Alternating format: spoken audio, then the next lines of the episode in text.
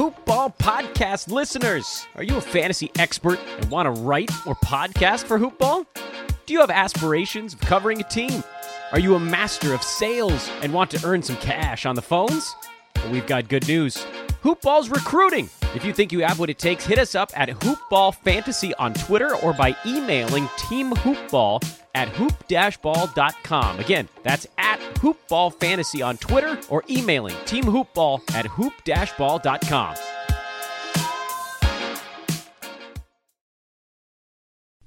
The following is a Hoop Ball presentation.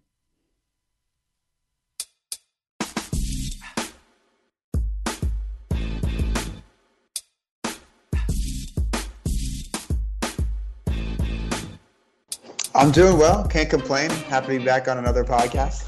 Oh yeah, this is, a, this, is, this could be called a series. You never know with me, so we're just gonna kind of play it by ear and keep it going.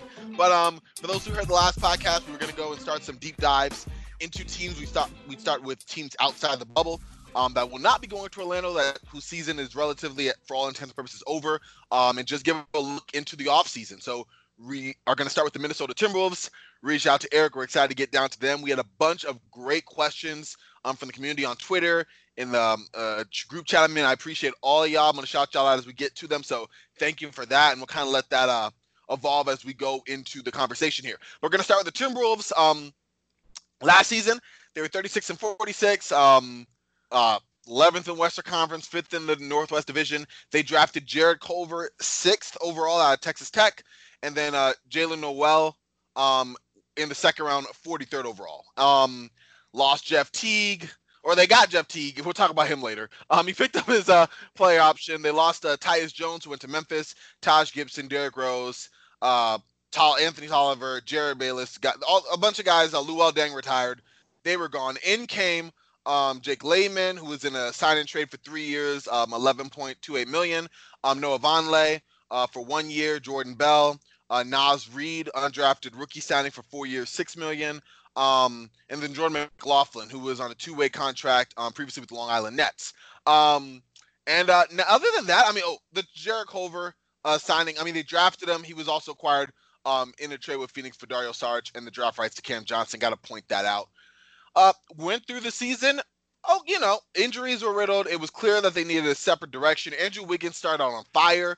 Um, in fact, I was watching a game just a little bit ago um, where uh, it, they were just raving over how he's been scoring in double figures for ten straight games. It was it was clearly was sign it was uh, time for change. So um, for the the move the big move that um, Minnesota did was moving on from Andrew Wiggins, um, setting Wiggins, uh, first round pick, 2021, top three protected, and uh, 2021 um, second round pick, unprotected, to Golden State in exchange for D'Angelo Russell, um, Omari Spellman, and Jacob Evans. They also made another minor move, moving Jeff Teague and Treveon Graham to Atlanta for Allen Crabbe. But um, you know, rest of the season played out. They you had oh, one more big trade that I completely almost forgot that kind of figures in heavily here.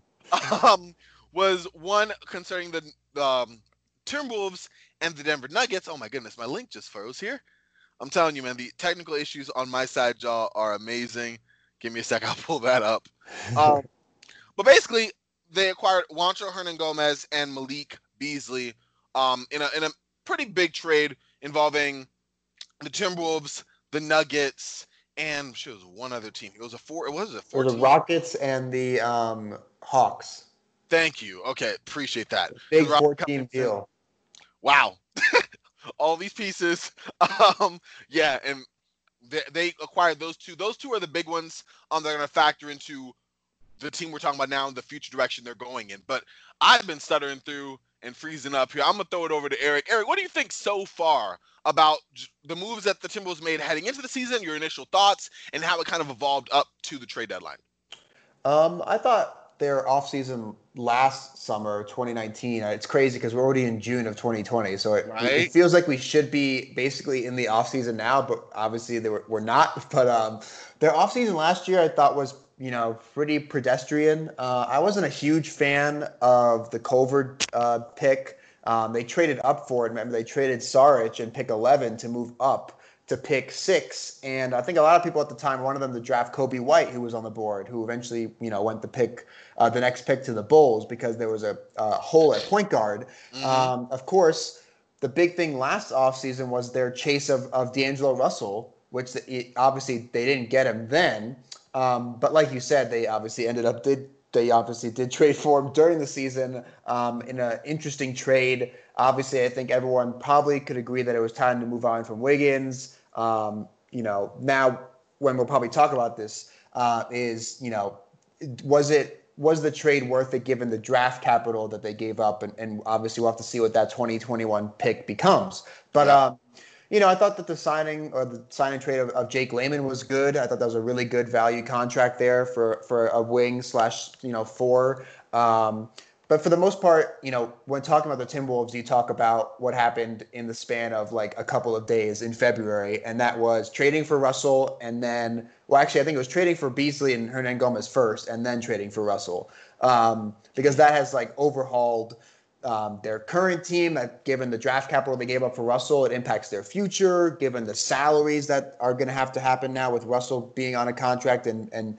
Beasley and Hernangomez being restricted free agents, that's going to impact their future salary cap situation. So I thought I liked their move to trade for Beasley and Hernangomez. Um, you know, they, they had to they rerouted a lot of stuff in that 14 deal and they gave up Covington, um, but they did end up getting another first from that deal as well from the Nets through the Hawks. I know it's complicated as hell, but um, but I like that side. Uh, I I'm not sold yet on the D'Angelo Russell trade slash more of like if he's really worth it to be your number two on this current team. But obviously we can dive into that. But you know, it's mm-hmm. interesting. It is. It really is. I was actually being the Denver Nuggets um, expert in the field that you are. I wanted to get your take on the departure of Malik Beasley and Juancho Hernangomez. We talked about, we've danced around your thoughts on losing Malik Beasley um, to the Wolves, and I'll talk about his impact. Obviously, we're going to dive into that because um, his future in Minnesota is is a it's it's not really even a big question mark, but, but determining how much he'll make um, and and how small the sample size that he was uh, that he had here in Minnesota. But just in general, I'm just going to run through it. He had 41 games um this season with the Nuggets. Um, didn't start in any of them. Um, 18 minutes a night, seven points, just under two rebounds, uh, just over an assist a game. 38% from the field, 36% from three, 86% from the line. In 14 games, 14 big games mm-hmm. with the Timberwolves, all starts. That those minutes went up from 18 a night to 33. Points went up from seven to 20 points per game. Five rebounds per game. The assists were just about the same, a little more or a little closer to two assists a night. But these are the shooting splits that were just crazy 47% from the field, 42% from three, and a little bit of a drop off from the free throw line, um, 75%, but that's still very good. He was just electric. Um, he had a crazy, I mean, he was introduced February 7th. Um, literally the very next night, 23 points, 10 rebounds, four assists, and one steal um, in a big win over the Clippers. Um, and then going 7 for 13 from the night from three um, averaging 20 points per game in his first 14, um, a team high 8.2 three pointers attempted. I mean, this is it's a crazy, crazy uh, stretch, just a torrid stretch for Beasley. And I mean, again, I want to know from the Nuggets perspective. Obviously, you know, you already with him and Hernangomez becoming restricted free agents. You already have um, Jokic on. You already have a massive extension from Murray. I'm sure the cap was something that was in mind for the Nuggets by getting rid of those guys. Also, a crowded backcourt. But can you give us some more perspective on why the Nuggets made that move, and then we can kind of delve into um, the new players' impact in Toronto, in uh, Minnesota. Yeah, I mean, I think it's it's basically uh, you know what you just said is is the two circumstances were the salary situations and the unknown with the restricted free agency for both of those players. Um, at, at, that time, we didn't know that a pandemic was going to, you know, completely change what the salary cap might be, or or things like that, or maybe, yep. you know, potentially and very likely lower the salaries that Beasley and Hernangomez will get in October now. Um, but that's obviously too unknown to talk about now. But the other thing, in the probably the bigger one uh, you know, when you couple it with the unknown of the salaries, is just the, like you said, the crowded, not even the backcourt, just the crowded depth chart that Denver had. Um, Gary Harris has become a really good defender. Uh, the three point shooting has kind of fallen off, as has his offensive game. Um, and we talked about this on our Young Cores podcast, but he's still 25 and I think has two more years left on his deal. And you, you probably didn't see Beasley, you, uh, you know, passing him at the starting two guard position. Uh, Beasley is a little bit too small, I think, to be the three. Um, and then you go to the, the front court where Juancho is playing mostly at the four, and you've got Millsap, who's still their best power forward, who still probably wants to stick around for another year or two. But then they also traded for Jerami Grant last summer and project to want to give him a, a long term deal, you know, in a couple of months. And also they had to fit in Michael Porter at both the three and the four spots. And, you know, Porter has become um, kind of the center of of the future. Um, you know, it used to be talked about when you talk about the Nuggets core. It used to be Murray, Jokic, and Harris, but now it's almost Murray, Jokic, and Porter. Um, so obviously, finding time for him to develop and you know projecting that he will be a, an even better contributor next season made it hard to see a consistent role for Hernangomez. And quite frankly, the Nuggets probably wanted to do right by those two players and send them to a team that. Hey, this team is perfect system wise. They want to bomb a lot of threes that's great for Beasley and Hernangomez uh, in Minnesota, um, but also that a team that's going to give them playing time for, for the rest of this season and, and probably the foreseeable future, especially given how they played. So I think it was just the crowded depth chart from basically one through five positions, and then the salary cap uncertainty kind of made it, you know, the perfect circumstances to have that trade, you know, done in February. Well, I appreciate that definitely. I mean, and it does make sense um, getting rid of those guys, I myself did not expect to see um, the production that I guess not many people expected to see the production that we saw from Beasley specifically. Juancho had some good games as well. I think his fate is to be determined. He again brought the same energy. Um, I think he was in double figures for what nine of eleven of his first games at one stretch for um, the Timberwolves. Um, kind of being the same guy he you know the same one I remember him being from Denver, which admittedly I hadn't watched a whole lot of um, of Hernangomez specifically or the Nuggets um outside of you know a marquee game, so I'm not the Nuggets expert, but I will say like he had one um I think it was um a game against the Magic where he had um 18 points, 13 rebounds, five assists, two steals, and a block.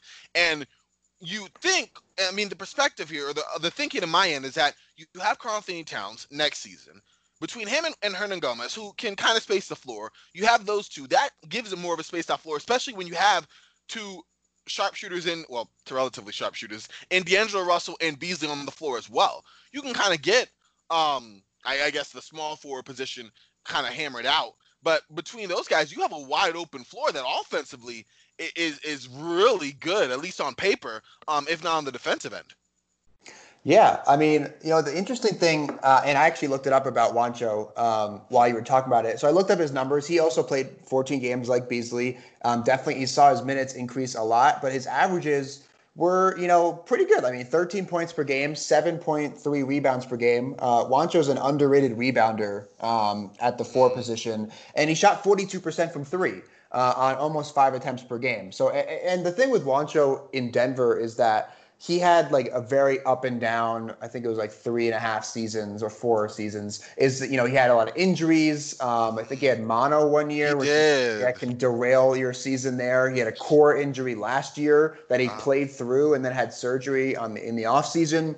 So there were stretches where he looked like a guy who could average 13 and 7 and shoot 40% from 3 he'd do that for a month or two. But then there'd be months you know due to injury or maybe inconsistency or sometimes you know this year related to just the role. Because like i said the, the, the front court was very very crowded for denver. So some nights he would not play at all. Um, and that kind of inconsistency you know obviously as we would all expect can definitely really hurt a player's ability to consistently contribute when they do get minutes um, because they're not sure if this will be the only stint of the game that they get or the only game they play in that week and they might want to you know overthink things. So i think that if you get a more relaxed Juancho that knows his role has a consistent role whether that's you know off the bench for 15 20 minutes as a starter for 25 minutes or something like that you'll probably get and, and if he can stay healthy obviously you'll probably get someone who can average anywhere from 11 to 13 points a game, anywhere from five to seven rebounds a game. And what you would hope for is probably someone who can shoot over 36% from three, which, again, we can talk about this in a little bit. Some of the questions uh, that we got address this, but given if you can get him at a reduced salary this this uh, this offseason because of the circumstances, that's uh, you know that could be a pretty valuable player. I, I agree completely. I think, in fact, that almost knocks to a question. I want to address one other piece with you first before I hit one question here in the mailbag. But um, just D'Angelo Russell. I mean, you talked about not being too high on him. I, I mean, he was drafted by the Lakers. I always have a soft spot for my man D'Lo. Um, bounced around, you know, Brooklyn. Uh, spent half a season up in uh, Golden State, and then came over and played 12 games for Minnesota. Averaged 21 points, uh, four rebounds, four and a half rebounds, six and a half assists. Um, 41% from the field, 34% from three. You know, I, I think I was optimistic initially about the pairing between Russell and Towns. I think that there is a chance for a dynamic offensive attack between those two. Defensively, it's going to be bad because D'Angelo Russell kind of struggles on perimeter, and Karl-Anthony Towns isn't like the greatest defender, and I, I don't think I'm exaggerating too much. But um, no, I'm playing. But um, I am a lot more hopeful of Russell's fit long term in Minnesota. I don't know if, and this is my one concern, I don't know if you have Russell and Towns as the foundation of a winning team. I think he's a starter for sure. I don't really under, you know, as a combo guard or whatever his, his role is um, for them. But for the Timberwolves' best su- chance to succeed moving forward to potentially be a contending team, which is definitely probably not next year, you know, maybe the year after that, but they obviously want to get to that, especially, you know, Karl-Anthony Towns and having to watch out for his situation. Um, what do you think about D'Angelo Russell's fit in Minnesota? Because I'm overly optimistic, thinking that he's in a system that is better for him, at least on the offensive end. I don't know if there's scheme in place to hide his defensive struggles. In fact, I'm not fairly confident in that at all. But um, like, what are your thoughts on Russell in general? Um, in Minnesota.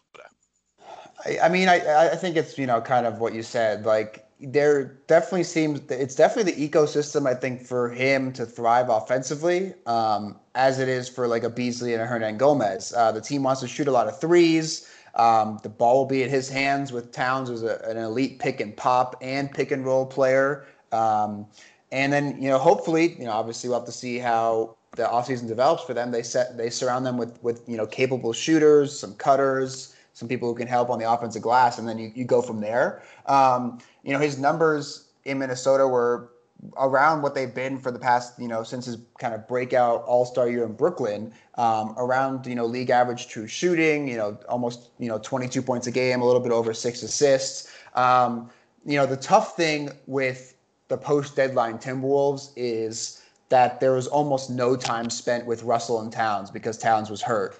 And so that makes it really hard to get any sense of evaluation. You know, at least for Beasley and Hernangomez, uh, we got like 14 games worth, which is, you know, small, but it's something. And Russell played in 12 games, but only one of those games came with Towns. So it's it's it's really hard to to say how well they can do with that duo at the one and five. Like you said, it should be you know that plus enough shooting and just a good system will probably be a, a good offense. But like you said, I mean, the defense with them at the one and five spots is really, really like you're gonna have to surround them with some elite defenders. And it's it's interesting because it was the conversation that people had what one or two years ago with the Nuggets. Like, you know, comparing, you know, if you have Murray and Jokic, two years ago, everyone was saying, okay, well, if that's your one and that's your five, you have to have elite defenders around them.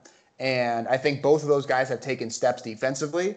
Uh, I think Jokic's defense was always overblown. I think he's always been a positive defender, just not a good a good one, just above average. Um, and Murray has taken some steps there, and they surrounded them with a guy like a Paul Millsap and a Gary Harris who has improved a lot, and Will Barton has become solid enough. And that the result was um, the past two seasons, the Nuggets have been top 12 in defensive rating. So what the question you know for me is for this core to succeed, for Russell and Towns to succeed, what kind of defenders will they have around them? And if they can get those defenders, you start believing it a little more. If you go in all in with Russell, Beasley, Towns, you bring back Juancho Culver doesn't make a big step, you know, then you're looking at a team that's going to be probably really good offensively, but a train wreck on defense, and it's really hard to compete with that kind of uh, imbalance on both ends.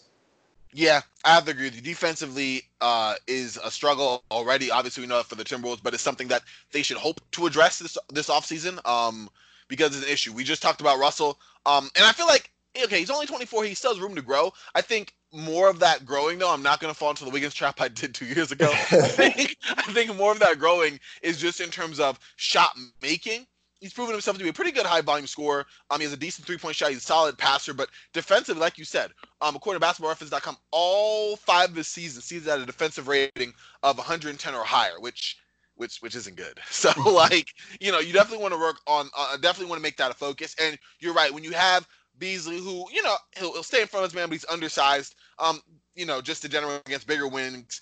Uh, Russell's not going to give you any versatility there. And then you're right, like in the front court, Juancho serviceable, but Karl-Anthony Towns isn't the anchor you want defensively. They need to make a focus on um acquiring some guys that they can use to to shore that end up a little bit, if not even passably. You know, I'm not saying like a defensive maestro out there, um, but but someone out there who can kind of tighten it up a little because otherwise they'll be just giving up as many points as they score, which would be a fun league pass team. But uh, I can't really speak more of that. Um, which actually, I'll go to the first question. So we already covered. Uh, actually, we didn't even really go into. I guess we have to cover. I'm ready to go in this question, but um, w- he had an injury riddle year. He's had a long year. I really feel it's just been a, a rough year in general. But Karl-Anthony Towns, obviously the centerpiece of the Timberwolves, um, easily uh, one of the most efficient, versatile offensive big men in the game.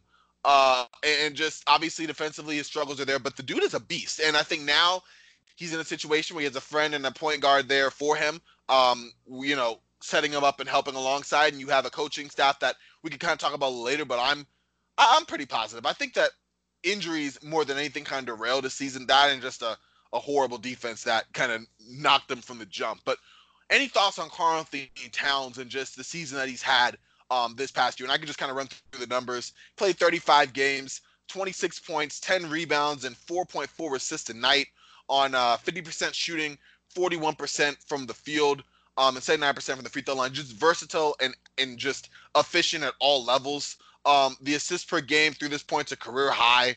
Uh, solid on the rebounding and also a career high so far, at least this season, um, for points per game. So he just stepped up. And yeah, obviously 35 games isn't a huge sample size, um, and injuries did play a big part. But um, the the man is a monster.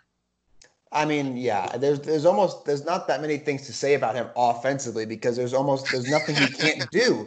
I mean, nope. you can't switch on him because he'll punish a smaller defender in the post. You can't uh, not guard him on deep because he just shot 41% from three on almost eight attempts per game That's from insane. beyond the arc. That's it's the insane. best. It's the best uh, shooting season from a, a, true big man center of all time. I mean, that kind of volume on that percentage is uh, is absurd. So, and you know, he, he can he's not an elite playmaker. Like I don't think his vision of like reading the court is like elite, but like you said, he can find open shooters. He can find some cutters. You know, you don't average almost four and a half assists per game by accident. So, I mean, he's not like a guy who's going to break. The, he's not like a Nikola Jokic passer, but he can. If you double him, he can find somebody, and that's key, obviously, as well, because there have obviously been big men like maybe like an Embiid who struggle when they get double teamed to really have that vision to see out. But that's not the case with Towns. Offensively, you can't ask for anything more than what he's doing now. The only question is, can he and will he get enough better enough defensively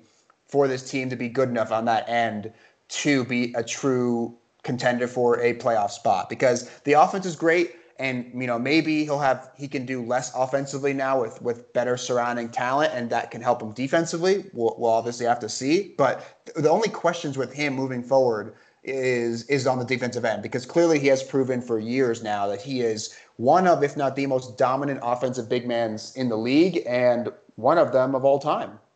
Yeah I mean, watching him in just it's crazy. I think Minnesota the last uh, what ten years have been just blessed with these offensive, offensively versatile centers or big men. You had Kevin Love for a number of years, you know, and then and then basically transition right over to Towns. Now Towns is a whole nother level in my opinion, just because you said that Kevin Love was no slouch of a shooter, still isn't. But at this point, this early, I mean, Towns putting it all together, and it is crazy to see. Like you said, the big struggle is on the defensive end, and that's kind of uh, the name of the game for Minnesota.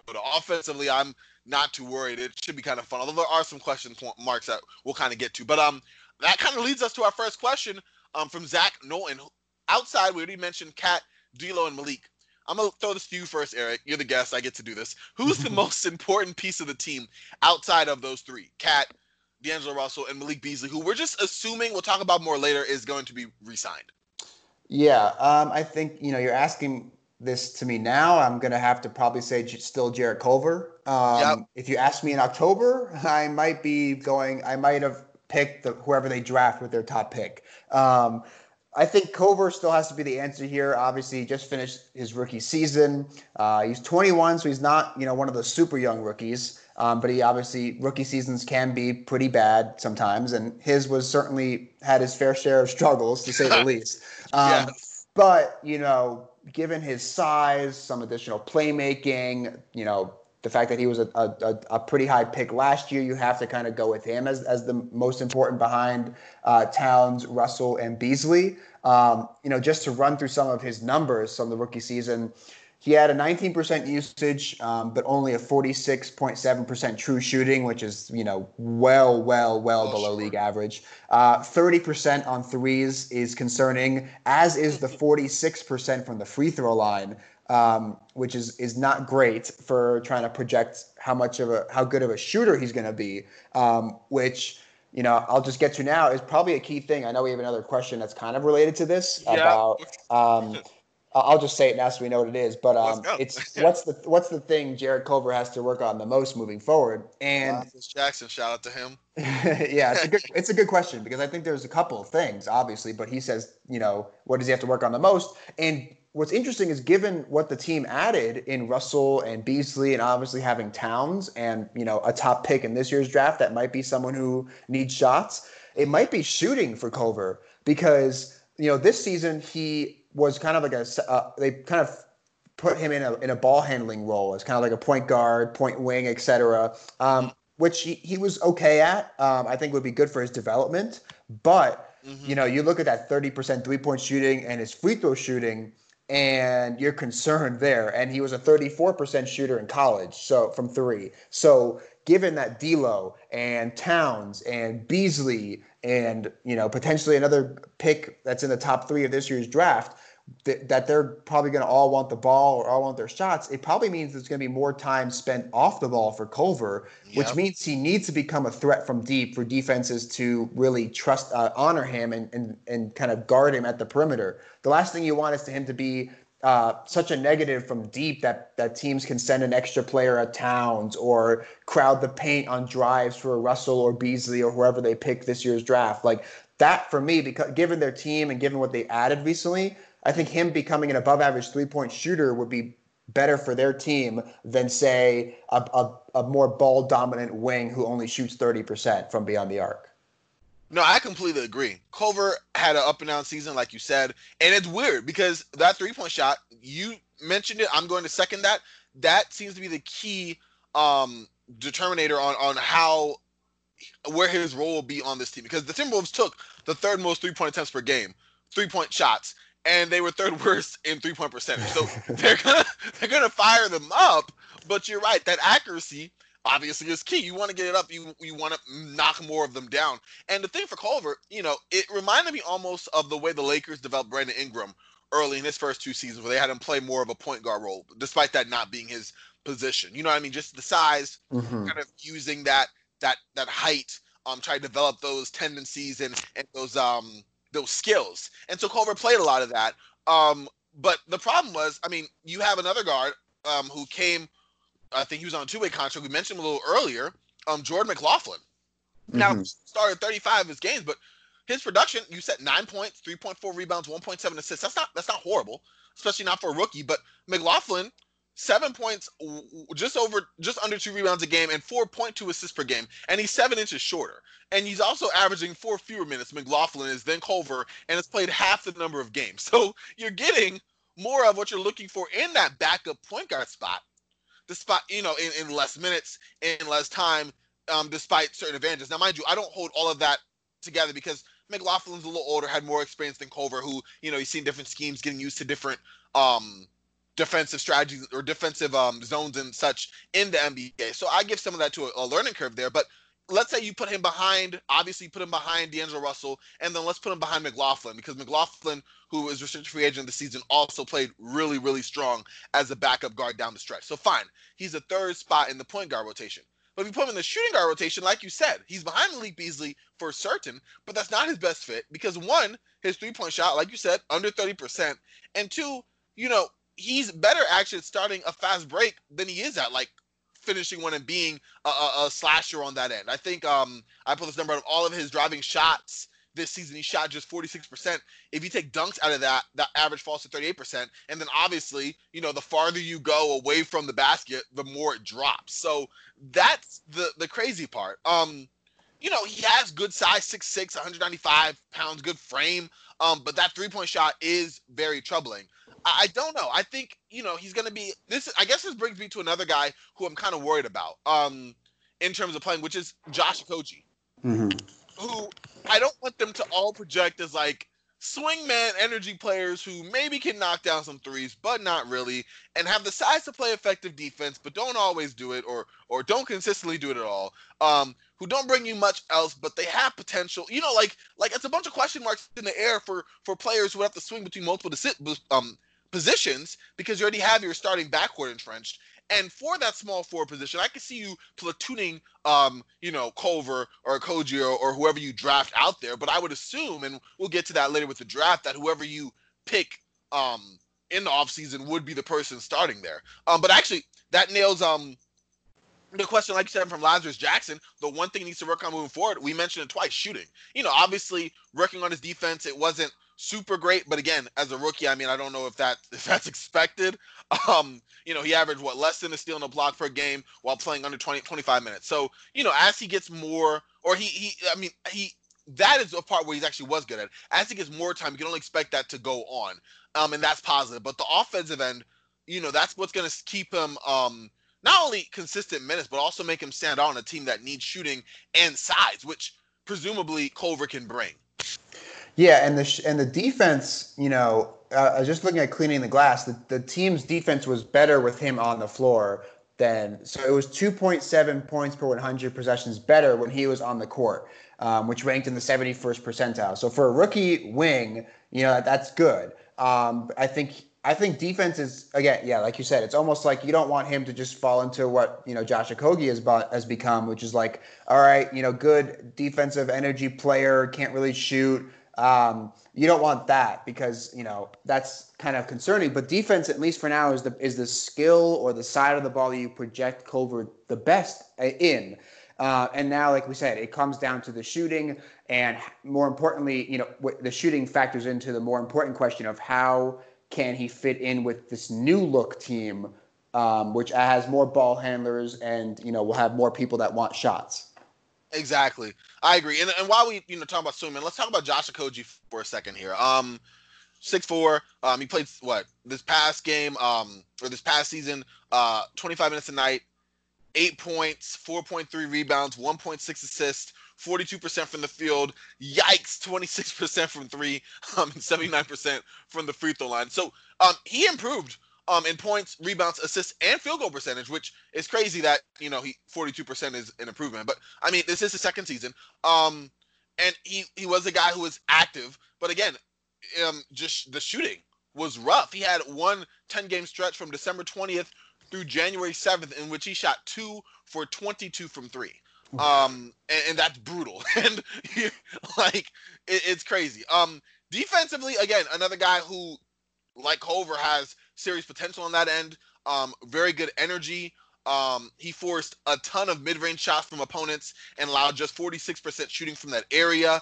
Um, he did a great job defending most teams' best players and mind you, the trade deadline helped him in some ways because he had less offensive responsibility. And after that, he averaged nine points and um, just under two assists per game while shooting 50% from the field, 35% from three, and 84% from the line um, over those last 14 games. So maybe this is just a sign of him having to do less and being more efficient in that role. And maybe the more he had to do you know, the, the farther the efficiency fell. But even if that's the case, that is a brutal stretch. Going two for 22 from three in any stretch is, is pretty bad. Um, shooting 26% from the three is horrible. But um, again, you have another energy guy who can play um, decently effective defense and needs to work on his shot. What, what do you think about uh, Koji, Eric?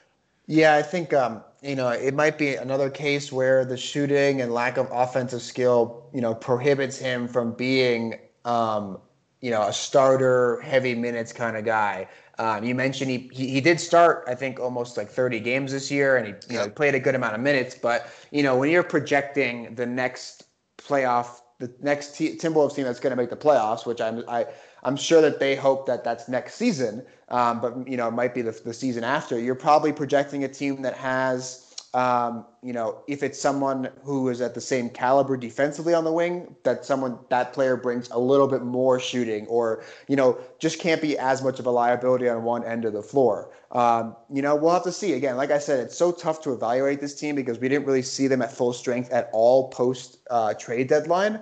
Um, but you know, the offense. You know, you've got if you have Russell Towns and Beasley on the court together the question will, will probably have to be, you know, how good are those three, you know, offensively? Like, can you have those three on the court offensively with one of Culver or Kogi and and and just be, you know, still really good offensively, and then just you know say that you'll sacrifice one of your five starting spots just for elite defense, or mm-hmm will you know one of those wings bring down the offense so much that you have to replace them in the starting lineup. And that, that's a question we can't answer because we didn't see russell towns and beasley play together for more than one game. True. True. You're right. That sample size is small and it's crazy when you say that because out of those few you know um well one of them in beasley definitely is, is gonna have to be it's it's it's sad because you get the full you get the full pieces that you're looking forward to but injuries come in. And like with Hernangomez with Beasley some of those guys, hey, offseason is here. We need to decide whether or not to bring them back. And that's what makes it tough because you're right. You have these moving pieces that have to be evaluated, and some of them are, are equal parts integral to future plans and also first have to be part of the future. So, um, with that, I guess I'm actually going to go to another question.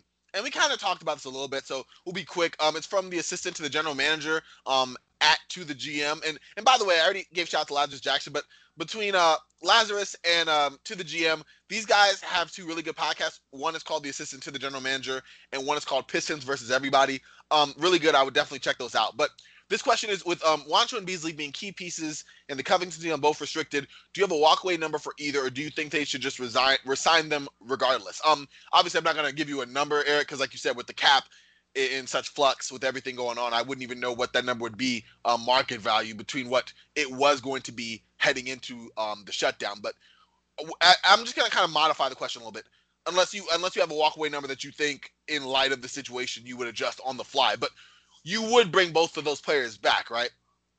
Um, I mean, I try really hard to bring Beasley back. I would try, you know, decently hard to bring Juancho back. Um, okay. But uh, you know, it, yeah, like you said, it's hard to find an exact number. If I was ba- if I was basing it off of what we thought the cap was going to be, I'd say anything above like eight million, I think, per year for Juancho is probably a number I might, you know, let him walk. a little rich. Um, I think that you know, I think that he's a good player. Um, obviously, I mentioned his numbers in those 14 games that were, you know, you know, really impressive. Um, but you know, if you're if, if someone gives him an offer where it's you know four years forty, and I'm not saying there's going to be that offer, but if if in a normal situation there was an offer for four years forty, you know, I might just solely focus on on bringing back Beasley. And for Beasley, if it was a normal cap situation, I probably would be comfortable matching upwards of 16 or 17 million dollars a year. Um, uh, that might sound rich to, to some people, um, and obviously we don't know if he can replicate those those numbers he averaged over the 14 games for an entire season. Mm-hmm. But uh, he's a great athlete. He's I think 23 um, and uh, an elite three point shooter, and I think and I think I think his work ethic is one that he's only going to try and continue improving. He's going to try and improve defensively. Um, he's going to try and you know figure out better ways to you know position himself for catch and shoot opportunities. He's going to try and improve himself as a ball handler so he can run some pick and roll. So I, I believe really I believe a lot in his work ethic. Um, and the existing skills to feel comfortable matching upwards of 16 or 17 million dollars per year. But that was in a normal situation. I don't think that kind of offer is going to come now that teams, less teams have salary cap, and um, the cap might be dropping itself. So those are those are numbers that I thought of uh, for like a normal situation. No, I'm actually right there with you on both. I would actually even go a little higher for Beasley just for his importance on the direction offensively um, that the Timbers are going, and the fact that with his youth, youth, excuse me, yes, 23 being able to grow alongside um, Karl-Anthony Towns and um, D'Angelo Russell as that young core with Okogie, Okogie and uh, Culver. So I would buy in a lot more on Beasley. I think that he fits a position of real need. Or Juancho, you know, yes, he's good. Um, you already gave a, a decent um, number that you could go up to, and that would be nice. If he gets anything more than that, congratulations, young fella, get your money.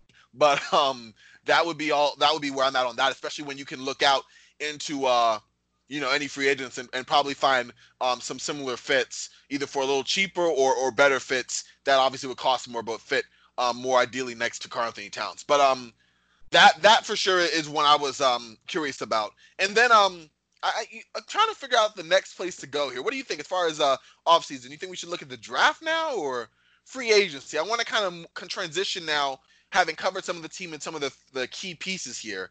Um, let, you know, let's just do the draft. Let's do the draft. We'll go we'll go in order for now. Um, but looking at this team, um, what needs Eric do you think obviously are needed? Um, I just could thought just power forward in general, but I know knowing you in attention to detail, what specific um positions of need are you looking for the Timberwolves to fill? Uh, I mean, I think that you know, player types to target in the draft would definitely be wings and yep. defense and a defensive big. Um, you know, I don't spend a lot of time watching the draft, um, so I don't yeah. know a lot of the. I know the prospects' names and some of and, and their skill sets, and I've I've looked into some more than others. But the type of player is listen. I mean, you know, obviously three and D wings are, are hard to find, and, and three and D wings at an, an elite level are really hard to find. But if you can try and target a wing that can be really good defensively and you know passable as a three point shooter and offensive cutter and things like that that has to be a priority, I think. And then also, you know, like I said, finding a defensive big.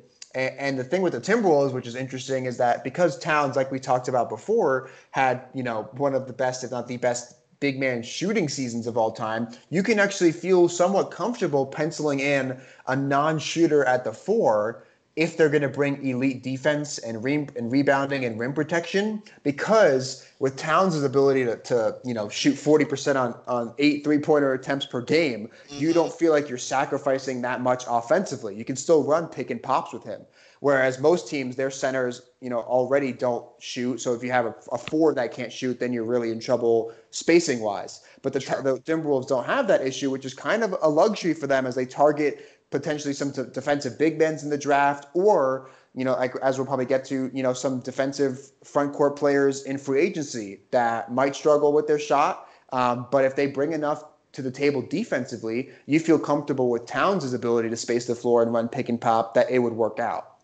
Oh, most definitely. No, I I agree completely with that. In fact, um, for me, I'm thinking the same thing as you. A wing for sure. Uh, already mentioned the power forward, and we could kind of talk about that in free agency, or I even have a spicy idea. But real quick, if if I'm just starting my draft coverage the same as you are, as far as like digging deep and you know looking at the scouting reports, I've seen some in passing and some in full regards for you know the Suns I've been writing about and things of that nature. But in terms of just general players and what teams they could fill in, um, that's still something I'm working on. But as far as a small forward, you know, I think if the Timberwolves have the opportunity, I go for Anthony Edwards. Um, hmm. I think that he's bulky enough. I think he's six four. I'm looking right now just to make sure, but he has a frame enough that I could see him playing small forward, um, or, or coming in alongside and, and kind of bumping up on some of those wings. Offensively, the dude can fill it up for sure and I think that he would fit in right with the starting lineup. I only worry I have is that he might go a little too early, but for me, um, yeah, I'm I'm all on Anthony Edwards as someone who, while while ideally is not a, a quote unquote wing, someone who could play that route and then also swing different positions. 6'5", 225. I think he definitely has enough size and definitely the frame to hold up. And offensively, you're getting another just guy who can just fill it up real quick. He reminds me almost like a Donovan Mitchell um, from out there, um, just playing. He shot this past season – you know, not super great from three, 30 per, just under 30% on seven attempts a night. Um, average 19 points, five rebounds, and just under three assists a night. But he was playing on a Georgia team that I, I, couldn't get a chance to look at them really well. It didn't look like they had the greatest of teams. And so I'd imagine some of that was just poor shot selection. You bring him in a team where I, I doubt you'll get better shot selection per se from Minnesota with the way they jack up the shots. But he's another guy who's a solid playmaker, can further uh, diversify the Timberwolves offense. I would go for him uh, first and foremost. Yeah, I would have. That's interesting. I, I, would have too many concerns with him being a ball dominant kind of guard or, or wing with pairing him with a guy like Russell and Towns. Like Russell can shoot off the ball, and you know we saw him with the in play in that Warrior system for half a season, and you know run off screens and things like that. But I think I don't know. I'm, I'm not sold on Edwards um, fitting in well like with a team that's not giving him the ball like regularly and letting him develop that way. Um, I feel like it might be a weird fit offensively and defensively. You know, he might have the the physicality, but again, like you said, you know, he's kind of you know well pretty undersized in terms of height for the three. And you know, you know, obviously the league is trending smaller nowadays, and you know that's not yeah. always a huge concern. And there aren't too many of the elite wings that you have to guard anymore. But for me, I would have concerns defensively when you're, you know, you've got Russell, who's a negative on that end. Beasley, you know, probably can be average, but it's actually, you know, still a little bit undersized. Towns, we think, is a negative or, you know, probably average at best. We don't know who their power forward would be, I guess, theoretically. And then slotting Edwards at the three, I mean, I think the size and the limitations, uh, you know, in terms of that on that end of the floor would be a little bit too concerning for me. But here's the other thing about the Timberwolves pick is that mm-hmm. a lot of the top wing players in the draft, at least that I've been reading about, are, are not projected to go as high as the Timberwolves are projected to draft. And yeah. the other thing is, you know, the Timberwolves are not a team where they're they're they should they're not above drafting the best available player. If the best available player when they are drafting is LaMelo Ball at three or four or two or whatever, you, this team should still be drafting the best available. Whoa, player. you you think LaMelo Ball though? I, I mean, I, I, would I would draft the best available player and and figure it out from there. I'd rather do that than overreach for a wing who you know would probably go tenth, but because the Timberwolves feel like they're ready for the playoffs, would draft him at three, for example. Like that yeah. is something I wouldn't do. But my, my, one of my players that I, I, like for the Timberwolves that I think should go this high anyways, and I'm going to butcher the pronunciation, is Onyeka Okongwu from okay. USC. This yep. guy is a defensive monster. I mean, he he's 6'9, 245. Um, and like I said before, he can play the power forward, and I wouldn't feel uncomfortable about it because of Towns' is elite three point shooting. And this guy, um, Onyeka's stats, I'm telling you, in rookie season at USC, 2.7 blocks per game uh, in 30 minutes per game, uh, average 16 points, 8.6 rebounds. Um, but this guy provides elite defensive ability. Um, he can switch. Uh, he can protect the rim. Um, I just I just love what he can bring defensively, and I think that he's a guy that warrants taking in the first you know three to four picks of this draft. And if you're the Timberwolves, you need defense. You need a guy in the front court. You need a guy who can be versatile on that end and not just provide one defensive skill. That's someone to look into. Um, you know, maybe over instead of reaching for a wing that might go tenth you take a big who I think a lot of people do have him projected in somewhere in the top five or six. So that's someone I'm, I, would be looking at intensely if I were the Timberwolves. Yeah, I'm with you on that. I, I, mean, here's my thing. I guess I disagree slightly with the draft strategy in terms of if they have, you're right, best player available. I just put one caveat, and that's if it's in the backcourt. I don't think Russell or um, Malik Beasley are are the perfect fit. I don't think with those two, you go, okay, that's the backcourt you know, that's going to lead us wherever. But for the Timberwolves, if you're going to invest in um, Beasley, which I imagine they are, and you already made the trade to bring in Russell, I don't think you're bringing another guard like LaMelo or who plays kind of the same exact way, in my opinion, that Russell does. Or, or Cole Anthony, but I see what you mean. I, I I agree with you up to a point. Position you need anywhere. I just I don't know if I would mess with the guard spot just because of the guys that for better or for worse, are entrenched there moving forward, at least for the next year or two. You know what I mean? Then I can see them kind of evaluating on it. But I, I couldn't see them souring on Russell so fast that they draft somebody to be like an heir apparent when you also already have Malik there, you know? Well, yeah, I, I for, well, I think first of all, I'm more ruthless than you are. I would have um, the other thing I'll say is, um, you know, the, the, league is trending to having multiple, you know, ball handlers on the court, anyways. And so if the, if the if a guard is who many consider to be the best available player on the board when the Timberwolves are up, um, I think that the league is trending to more ball handlers. Definitely, there's definitely trending to more, you know, multi guard, three guard lineups, um, things of that nature. And plus, you get someone into your team you know, this year that you can develop for a year or two. And then, like you said, you know, hey, in a year or two, they evaluate things. This draft pick, this guard, whoever it is, LaMelo Ball, you know, Tyrese uh, Halliburton, whatever. Um, if that player in one to two years has really shown a lot, and you're looking around and saying, you know, maybe we can move on for Russell, trade him for a wing or something like that, or trade Beasley for a wing or something like that. Like I, would rather have more bites at the apple to figure it out um, rather than trying to draft for for need at this point. You know, and of course they don't have their pick next year, but next year to me would seem more like a time to draft for need after a year of development and cohesion and things like that. Whereas at this point in this draft in October, I still think they should be drafting just just pure talent, um, almost regardless of what the position is. And then you you get more bites at the apple that way, and you, and you can try new unique things and be more innovative offensively and, and go from there. But again, okay, I'm ruthless. I, I, I'm ruthless. all right, you got I I should have known all these years we talked about team strategy. You're like, hey, cut it off. I'm like, you this a podcast with me for like a year and a half, and you don't know how ruthless I am yet. I don't know, man. I'm a mess. but no, I'm with you. Um, I think we gave some good uh potential uh, draft picks. Um, I don't know if it slips that far, but I would love Obi Toppin on this team.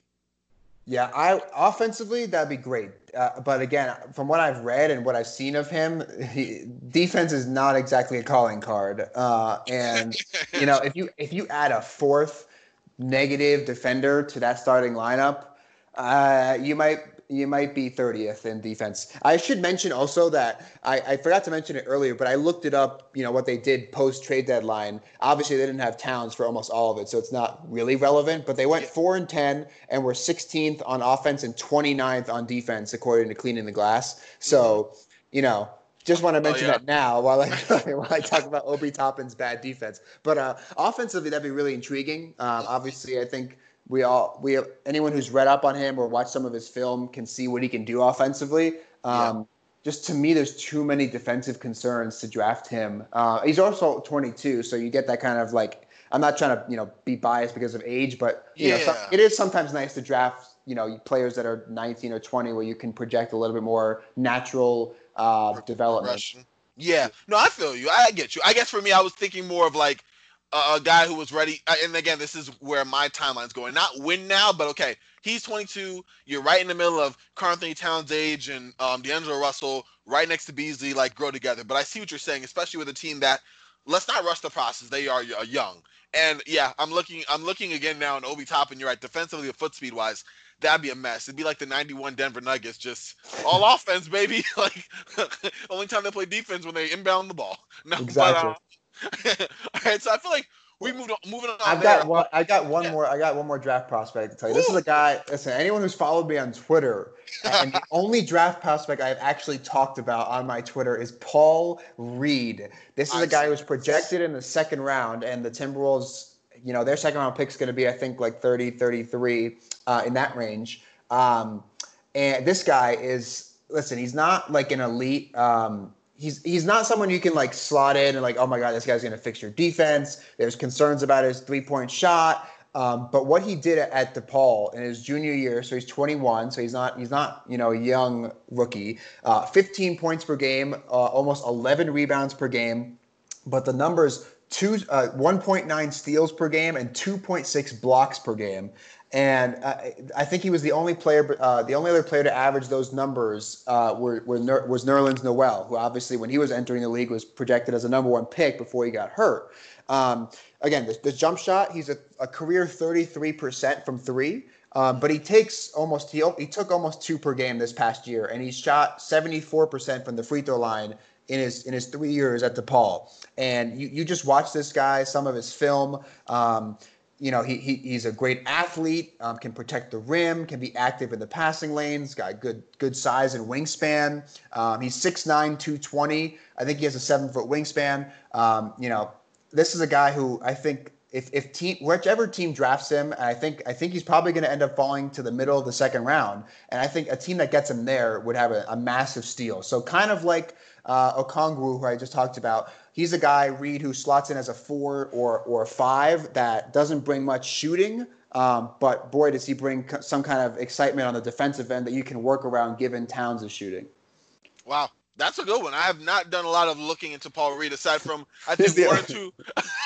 he's the only guy I really watched like that much film on. I was gonna say, I only time I probably vaguely remember is from seeing a tweet of yours across my timeline. I'm like, okay, like, yeah, you definitely got to put that there. Wow, well that that for for for for now at least is a, a, a nice little um I guess gathering of possible prospects. And again, you know, we expect them to draft relatively high, but we're not exactly sure where and the direction that they will take. But those are a few names. You know, keep out for Paul Reed, Timberwolves fans. Like, like that dude's a sleeper pick for sure. But um, moving more into free agency um trades. Um, obviously we're talking about forwards. I'm gonna throw mine out and then give you um a platform, obviously, to, to, talk about what ideas you would um pursue either through free agency or trades. But for me, I'm looking for that forward position. And and if I was, you know, in the front office of the Minnesota Timberwolves, they just heard an episode of my podcast and said, listen, you need to come to the front office. I'd be like, I don't know, man. My Wi-Fi is bad. No, I'd come in. so, I mean, if that was the case, what I would have done or what I would do is, I already said Edwards or some type of wing to kind of get the small forward or another position there, and then I would target a power forward, um, either in free agency or through trades. If they have some um, lineup versatility or flexibility there, the the better. Um, I guess one idea, and I want to toss it to you since it's someone who is actually on your team. Um, I really think that the Timberwolves should pursue Jerami Grant. Uh, I thought you were. I thought you were going to go in a different direction, actually, of someone else who's already on the Nuggets that plays power forward, and I would have been very, very oh, saddened by oh, it. Millsap. uh, yeah. Millsap? Yeah, well, listen, I, I don't think that would happen, but I think Millsap's skill set maybe a couple years ago would be perfect next to Towns, almost like what he did when he came to Denver to pair next to Jokic, um, which is it's again it's very interesting that this this Timberwolves team is is a lot like uh, it's maybe a, a, later stage version of the Nuggets from two years ago, where they're one and five are the core pieces. Um, the, now back two years ago, the Nuggets one and five were you know 21 and 22 years old, and now Russell and Towns are, are a little bit older than that. But it's still you've got the one and five locked in on their big contracts. They're your core, your fran- the faces of the franchise. You've got a couple of, of guards and wings around them, like the Nuggets had, Gary Harris, Will Barton, etc. But now you're looking for uh, a, a, true wing and or a power forward that can help on the defensive end. And the Nuggets, they got Millsap for that. And what you've seen is a team that's you know jumped up. Obviously, their current players have already progressed. Um, but adding Millsap was a huge part of them taking the next step. And it's kind of funny how we're talking about that with the same way with the Timberwolves team, who are looking for, you know, a wing and a power forward that can help on the defensive end. And Grant is an interesting one because his age timeline you know he's 25 so he fits yep. you know he fits perfectly that that was the mindset when the nuggets traded for him last year is that he fits perfectly with their core um, all the indications have been that they want to re-sign him uh, he's got a player option that he he said he's going to decline um, but again you know once once the true cap number is revealed, there might be a, a, a thought that he should just pick it up and, and re-enter next summer, which might be good for him. Uh, that play options for a little bit over nine million, which it might be hard to get much more than that on a per year basis in this in this market. But you know he he does project as as a good fit. Um, his numbers in Denver, you know, he, his three point shooting was even better than it was the the, pre, the prior season. Um, but the shot blocking numbers, the rebounding numbers, and the kind of on off metrics were were much more disappointing than you would have expected when the Nuggets traded for him. So he's someone where I'm not sure if he if his skill set or his him alone will be able to kind of make that improvement the way that Millsap improved the Nuggets defense. But given his age and his three point shooting that would would help the offense and his athleticism, you could see it as somewhat of a natural fit. Yeah, for sure. I mean, for me, I think the pace would be better. I, th- I feel like watching a little bit of the Nuggets, and you would you would know better than me. But the pace is a lot slower than the year before. Um, watching um Grant with the Oklahoma City Thunder. I watch a lot of OKC. You know me and the Russell Westbrook. Thunder. um, and watching some of those games and then watching a few with him in Denver, you know, you're kind of going a lot more through Jokic, just not bring the ball, push the ball up court, you know, come heck or high water. You know what I mean? Like it, it definitely felt a little bit more deliberate. Um, and again, maybe you could either confirm or deny that, but I think that Grant's strength on both ends is is in the open court using that athleticism to kind of either wreak havoc in switching, guarding one through five, coming from the weak side, blocking shots, going to play center. You know, um, he did a lot of that with OKC. You know, they um, they would uh, other teams would run mismatches with Steven Adams while running him pick and rolls. Um, while Grant was on the back, and then Grant would come from the other side and just totally take him out the play. Um, and he even guarded some real physical centers and more than held his own um, on the Marc Gasols and even last year on, on, the Jokic's from time to time. So I think that that is more of um, a, a better fit for him. Where I mean, with the Wolves, it is a more wide open space, and with the other defenders, and I'm using that word um, very, very lightly on the team that will potentially be around him. Yeah, maybe that's too much for him to be expected to or even reasonably consider making up for their mistakes on that end. But um, I, I, would love the versatility that he'd have and just the ability to fill in the lane and have an open floor with Karl-Anthony Towns, with Beasley, with D'Angelo Russell, um, just all spacing it out.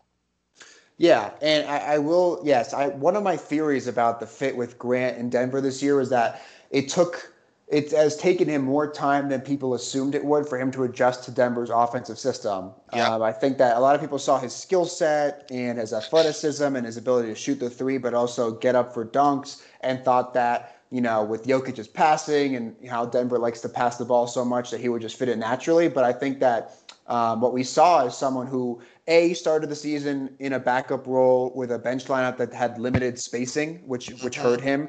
And sure. second, when he moved into the starting lineup when Millsap got hurt for ex- an extended period, it took time to get used to Nikola Jokic's playmaking, how he reads the floor, what type of passes he should send Grant, um, when he should cut, when he should space the floor, where he should be on the floor at times. Um, and just the flow, the pace. Was, the Denver plays, like you said, very methodical uh, unlike previous Nuggets teams, this, this team was dead last in pace, so they operate in the half court a lot. So I think it's taken him more time to adjust to that, and you might see if he comes back next season with the Nuggets, you might see an, uh, a better season from him in terms of his fit and his comfort level, um, just given more having more time to integrate into the system. I get you. I, I completely agree with that, and that is intriguing to see. You know how players you just look at their skill set and then they have you know trades or free agency signings and you're like okay this team needs this, this, this, XYZ. This player can provide QRS, YZ. This should be a perfect fit. And it's a lot more than that. It's the play style entirely. You know what I mean? Yeah, the team may need that rebounding, shot blocking, and, and running. But if you're a team that's more of a plotting, kind of methodical team on one end and, and doesn't either make the, the best use of the other players' attributes or they have a hard time blending them within the team structure, obviously you have some issues there. So yeah, I, I, I, that's what I would target. Um, and again, it remains to be seen if he picks up the option. If he doesn't, how much it would take to go there. Um, obviously the fit wouldn't be perfect, but for someone with the wingspan and length that he has, you know, shooting as well as he has from three, um, I just love the guy's game. Per 36, 15 points, five rebounds, an assist, a block, just under a steal a game. I mean, that is that that to me is is is what I think the Timberwolves should look for. But I'm gonna throw one more out there and have you kind of discuss it with me before you come with your ideas. What do you think about, you know, this guy's been in the league, what, six years now? Uh, 24, 25, power forward, athletic. You know, he's had his flaws. He hasn't exactly progressed as many would think. Um, he's in a team with a front front court with a lot of guys who, you know, need their minutes, who are, are either established or growing. And, you know, his initials are AG what what are we thinking about? Maybe, let's say the Timberwolves throwing you know expiring contract in James Johnson, a future first round pick, and I would even dangle let's say Jarrett Culver for Aaron Gordon. Yeah, this is this is interesting because I had actually written him down as part of an answer to a different question we received um, about what oh, non-star player in the NBA is the most ideal fit next to Towns at the four. Mine too. There we go. All right. Well, shout out to that. Shout out to that question. We're marking off the list there. Um, thank you, uh, Mr. Uh, Garrett Bugay, my co-host on uh, Duncan Dynasty. Make sure to check that out. But um, or I'm his co-host. Doesn't matter. Point being, um, yeah. Go go on, Eric. I'm sorry. no, but I I had so you know I the the tough thing with that question is how do we define like who is a star? Um, and so what I did when I was coming up with names is is basically limited it to, to players who were not all stars this season. Um, and a couple of the names I came up with, Aaron Gordon was one of the names. Um, and the other ones I mentioned, this is obviously just very hypothetical, would would not really happen. But um, Gallinari, if you want to go just purely all offense, like forget forget what defense even is. What is um, that? uh, Paul Millsap, I mentioned already. Uh, I think I think even at his current age, would still provide so much defensively for this team, like he continues to provide for the Nuggets. Um, ironically, Covington, I think, would be a, a, a great fit. of course, they had to get rid of him to to get Beasley and Hernangomez and the, the draft pick from the Hawks. Um, so that that's not going to happen. Um, yeah. Jaren Jackson Jr. If we could just you know have a clean slate and just like build a team like Jaren Jackson Jr. and Towns both had incredible offensive shooting as as big men. Jaren Jackson, like we talked about in our Young Cores podcast, has has disappointed, I think, on the defensive end, given his expectations when he was getting drafted. But I still think his versatility and ability to eventually, in a year or two, be an elite rim protector would be very intriguing next to Towns. Um, and Aaron Gordon was the other guy I had named. Um, I think it'd be I think it'd be really interesting. And um, you know, his shooting has has come or, has come and gone over the years you know his his his situation in Orlando has changed a lot, where they wanted him to play the three and then the four, and then they've added other guys like Isaac and Vucevic has been a stalwart there. They drafted Mo Bamba, um, but you know he still has some athletic abilities. You know he still has the tools to be a good defender. I just don't think you know they've been applied as well as people would would want them to be. Um, and maybe a new system, a new setting, a, a, a, true, you know, we believe in you, you're the starting power forward kind of role would help him a lot. Um, I, I, don't know. I'm not sure how to project him moving forward. I think maybe you could see uh, something like a Blake Griffin end of the career for him. I mean, he's not old yet, but like the uh-huh. athleticism, the athleticism might wane earlier than you would expect, and then at that point, maybe his skills develop with his three point shooting and ability to run pick and rolls and things like that, almost like Blake Griffin has done over the past two to three years. So yeah, it'd be interesting. I wouldn't know what the trade would be, but it would be a very intriguing fit to kind of maybe buy low on him. Oh yeah, for sure. And I mean, he's had moments. Gordon, at least, um, uh, at small forward, never uh great experiments, but I think you can at least like slot him there in, in at times. But um, yeah. I, enough about me and my uh, uh, temporary offseason measures. I would definitely pursue a power forward in free in free agency or through a trade. Maybe use the draft more for a wing. But but we're gonna, you know, they, let's say they hear my proposal, uh, they soundly reject it, and they say, you know, we have a writer for the Denver Nuggets and Eric. Let's see what he would do. what would you do? Um, and you already mentioned some just now in answer to the mailbag question. Uh, who would you pursue either through trades or free agency, if anyone, to kind of uh, improve this uh, Timberwolves roster? Yeah, my names are not going to be very sexy, so. oh, okay. like, no big ones here. One of my targets would be JaMychal Green. Uh, uh, so, solid, you know, solid power forward, provide some defense, can space the floor, can play small ball five. You know, shouldn't come at, a, at an expensive cost because you know one thing we should mention is the Timberwolves probably won't have like cap space to use besides the mid level exception. Uh, which which is valuable. I think it's going to be you know like nine million per year, that kind of value, which is good. But they won't be having you know this is not a clean slate where we can just like afford to give out a bunch of contracts kind of thing. So JaMychal Green, I think, is someone who you can get at a pretty cheap cost and has provided, you know, you know, a good mix of defense and three point shooting at both the four and the five spots over the past couple of years. Um, you know, staying with like cheaper wing, ch- cheaper fours, like a Marvin Williams. Um, he's obviously up there in age, but can definitely shoot the ball. Can play small ball five again. Should definitely come at a, at a, a cheap cost. You know, those are the types of players that you know when you, you get the notification that the Timberwolves have signed Marvin Williams, you're probably not like, oh my God, this is amazing. But someone who can provide ven- uh, you know veteran leadership, you know, play a, a 15-ish minute per game kind of role and provide defense and three-point shooting. Um, and I would extend that even to the wing, and and for the wing players, target guys like a Mo Harkless, um, mm. Glenn Robinson III, um, Derrick Jones Jr. could be a very intriguing free agent uh, target. He's going to be unrestricted, so you might want to throw all that mid level at him. He's on just, my list. Yeah, and just be like, just go crazy, run in transition, you know, cut to the basket. He's not a good three point shooter, but you know, he, he just is so explosive in, in, in transition. His athleticism can be so overwhelming. Um, and he's pretty young that you might just be like, you know we're going to take a chance on this on the wing and then add like a Green and a Marvin Williams at the four spots and kind of go from there. And, you know, they're kind of like what I would, I guess I consider them like stop gaps, but, you know, it's not always the end of the world to get stop gaps while you're trying to find the long term solution at those positions. True. That's solid. A few of those pieces uh, I mean, I, I was intrigued by Derrick Jones Jr. I don't even know why I didn't glance on my notes to check that one out. But um, yeah, he's a good one. Uh, Glenn Robinson will be a guy who could immediately, at least like you said, stop gap um, that small forward position. Pretty solid. Had a great year um, last year. A great first half with uh, Golden State for sure. Um, yeah, those are some solid, solid names. Okay, well, I mean, I mean, we just gotta hope the Timberwolves look for some of those going in. But um, yeah, all those guys are are at least um some measure of availability. Um, just got to see again what the Timberwolves do in the draft and what their target is. What is their order of business? And you know, that's all we got there. But um, running through some more of these questions here, we've kind of nailed. Uh huh. You just mentioned the draft. Should we go to this this uh, question from uh, James Garcia that says, besides KAT, who has been the best draft pick they've actually kept for at least their rookie year in the last 15 years? So, so my uh-huh. my caveat is that does that really count Kevin Love? Because technically they didn't draft him; they drafted OJ Mayo and then made a draft night trade for Kevin Love. See, but if, did, uh-huh. if it does count Kevin Love, then it's totally him. But yeah, I, I was gonna get to that. if it doesn't, we're looking at Ricky Rubio, uh, Corey Brewer, Zach LaVine, uh, Nikola Pekovic. Like, it's not pretty. no, it really isn't. I was gonna say we've kind of knocked down. We got one more current um Timberwolves question.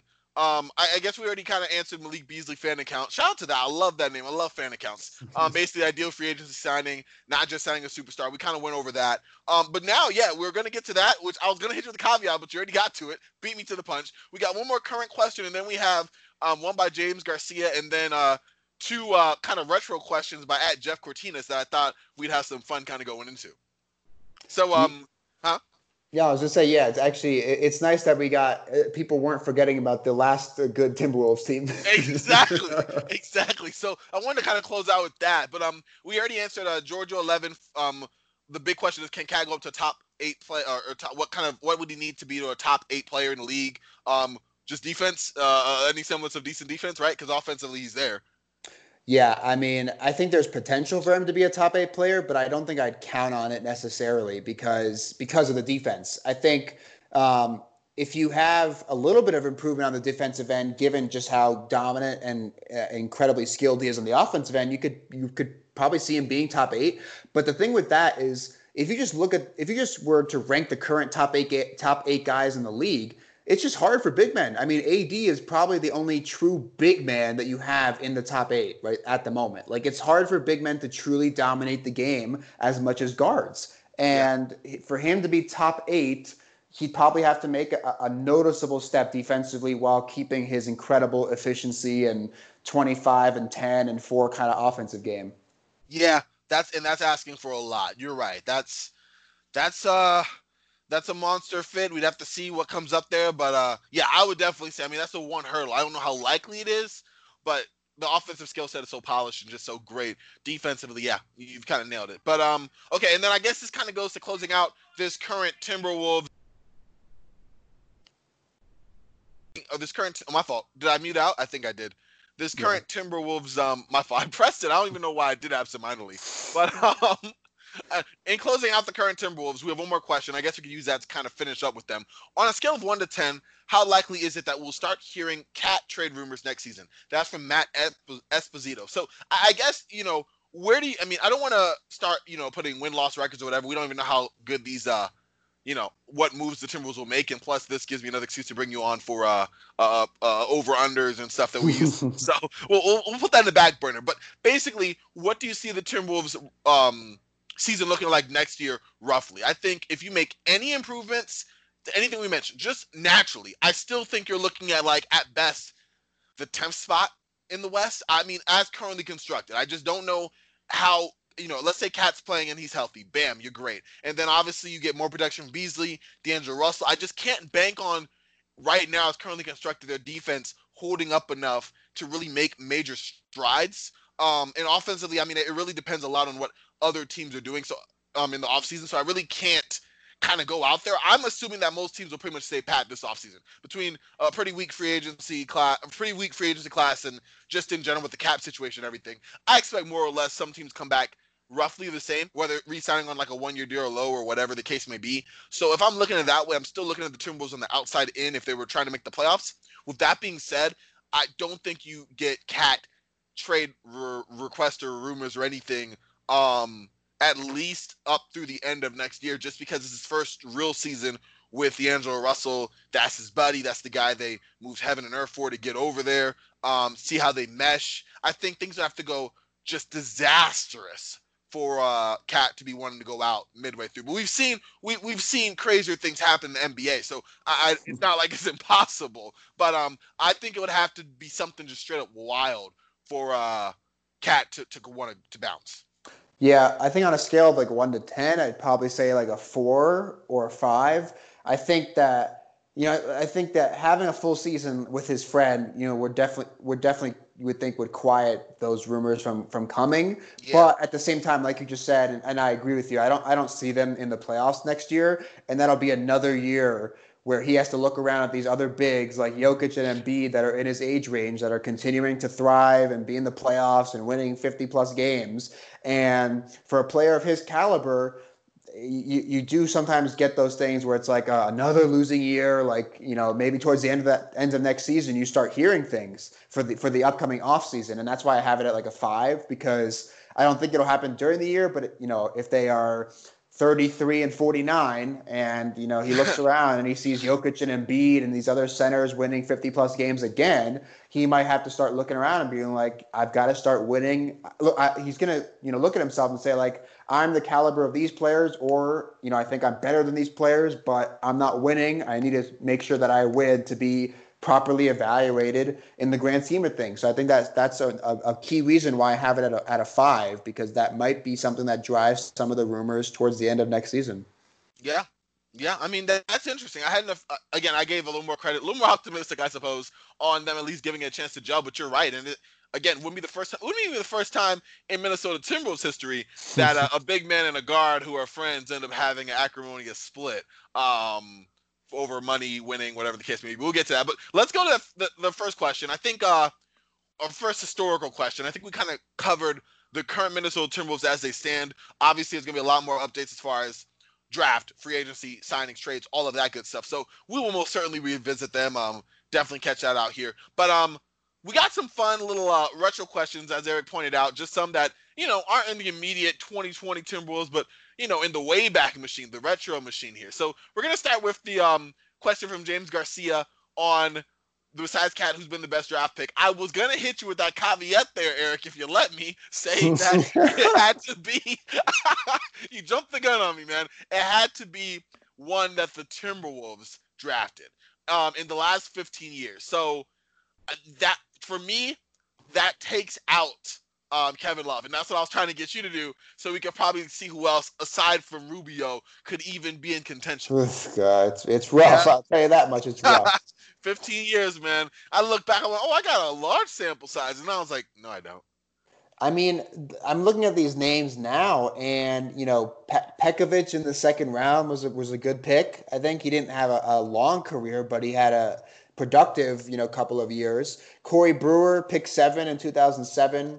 You know, disappointing overall considering what else was drafted in that in that draft. But you know, so, solid. I mean, we're we're looking at Brewer. You know, Pekovic. I, I, mentioned we mentioned Rubio. You you probably have to go with Rubio. I think. Yeah. Um, LaVine, um, but obviously, and, and I guess you know LaVine was a key piece in getting Jimmy Butler. So does that count for his value as a draft pick? you throw it out there. I, I would go and even give a look at uh Rashad McCants. Uh, he was drafted way back. He wasn't super great, but he had a year, his third year in the league, 14 points a night, two rebounds, two assists, uh, 40% from three on four attempts a game. And in 2008, that wasn't bad. Um, but for his career, I mean, he played his prime years in Minnesota, and that was four or five total seasons. So, uh, yeah, I, mean, don't they, know if. Uh, yeah they drafted Wayne Ellington in 2009. I guess he's had a solid career.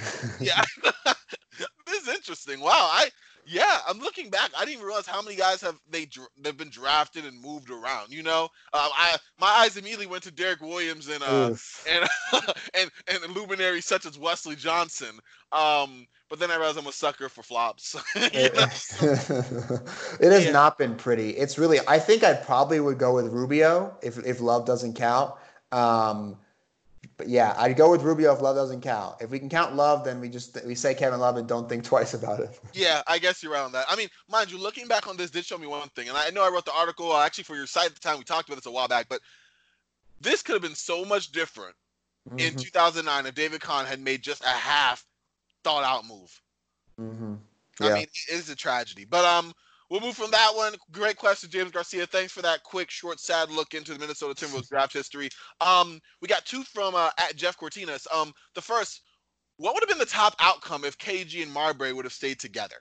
Uh, and I really want to get your thoughts on this one because, um, you know, that was a, a, a electric backcourt pairing that was pretty much over before the year 2000. Uh, as you know, Marbury kind of got a little jealous of the attention or the money, or whatever the case may be. Um, demanded trade and was sent to New Jersey, um, and then that pretty much marked the end of a really good point guard that um, KG would be playing with. Uh, you know, you could put include Terrell Brandon, who was injured up until 2004 when they got uh, Sam Cassell. But uh, what do you think was the ceiling there? Because you know, if you're setting it back, you still have the Lakers already had Shaq and Kobe by that point. The Spurs were, were, were still with the Twin Towers and their supporting pieces. Um, the Kings were kind of coming together. This is interesting because their main Western Conference opponents during those years were more or less formed by the time they split.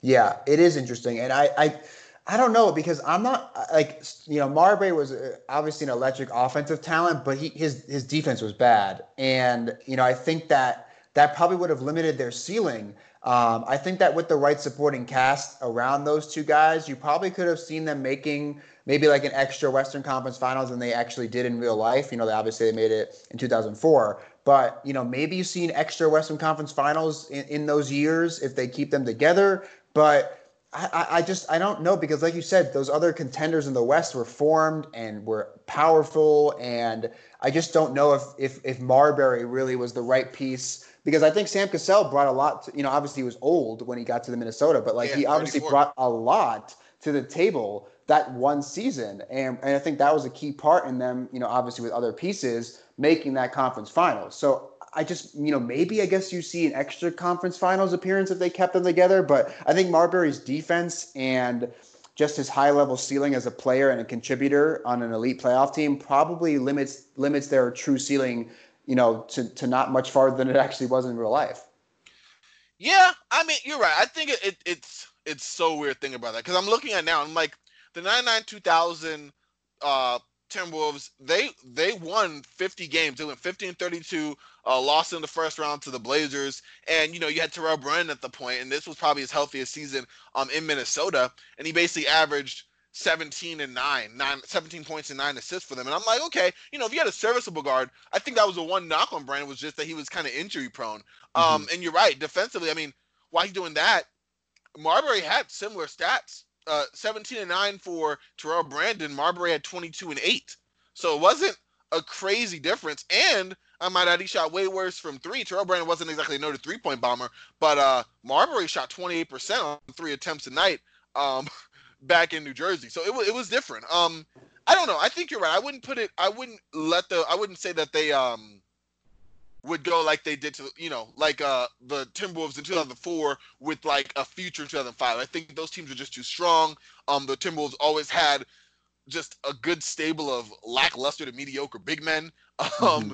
the shooting yeah. guard position was kind of weird. So yeah, I, I I think you like you said a Western Conference Finals appearance um, maybe a couple more 50, you know, 45 to 50 win seasons, um, depending on how well the pieces were that meshed around them. But I'm not seeing a championship in the Twin Cities because of that pairing. Yeah, I agree. Okay, and then we got one last question, also by Jeff Cortinas, also, I guess, a relatively uh, quick one. How would Wally Szczerbiak fit in today's NBA, Eric? I think he'd fit in pretty well. I mean, given his shooting and, and his kind of like additional playmaking abilities, I feel like you know, I think in today's NBA he play, you know, a lot more four than he did at the three. Um, and you know, you want to have him. I think the defense would be a concern, but by by slotting him down a position, he would he would not have to guard as much on the perimeter in today's NBA. Uh, he could still shoot the ball, space the floor, you know, you know, make ca- capable passes and playmaking within the offense. Like I don't think you know he, he made one All Star game um, you know, in 2002 when he averaged 18.7 points per game and you know almost five rebounds and three assists per game, shot 45% from three, a career 40% three-point shooter. So I mean, first of all, anyone that can shoot, obviously the volume was limited in those days, but anyone who can shoot well, you know, makes it in some role in in today's NBA because that's how much of an emphasis you know elite three-point shooting is. But he could do a little bit more than that, and I think because he could do a little bit more of that as a scorer, as a little bit of a playmaker, I think he fit in pretty well. You, you just play him more at the four and, and kind of go for there for some more modern modern offensive spaced lineups. You know what? I have to agree. I, I think I'm thinking Chandler Parsons.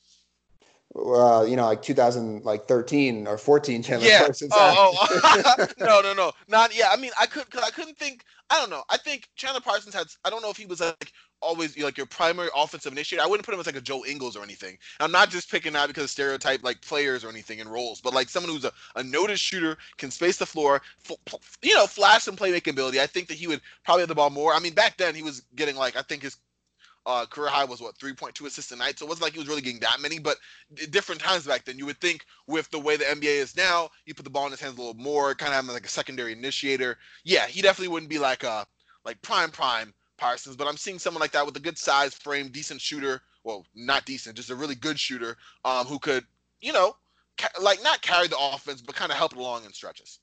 Yeah, I agree. I, I think he, I think he would, you know, do well. I mean, today's game is, especially in the regular season, is just so there's so much emphasis on offense, and I think given his shooting, he would be able to fit in in some capacity in the league pretty well, and just be an offensive floor spacer and you know, secondary or, or tertiary creator in the offense and just move the ball and things like that. Yep. Well, this has been a lot. Uh, this has been a lot of fun as well. Thank you for kind of going in here and helping me uh, delve into this almost an hour and a half of uh, Timberwolves content. So uh, that's great. I, I appreciate your time, man. Thanks again for jumping on. We'll have to do this very soon. Absolutely. Yeah. Thanks for having me. Of course, man. This is uh, Eric Spropoulos. Uh, you can find him at Eric Spiros. Uh, you want to get great Paul Reed takes, really good Denver Nuggets content. Uh, Denver Nuggets writer, all around NBA person.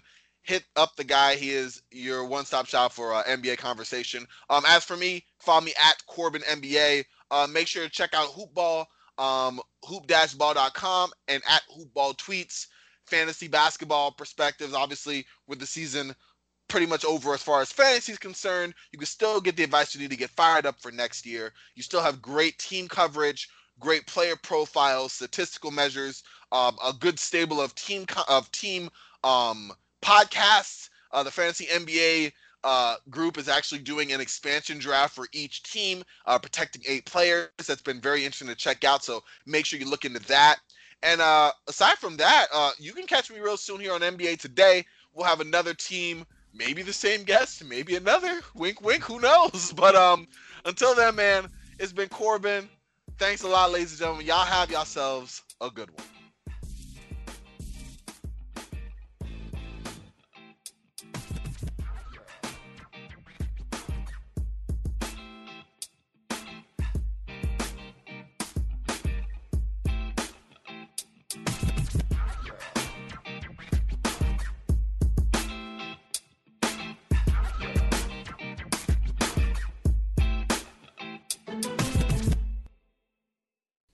This has been a Hoop Ball presentation.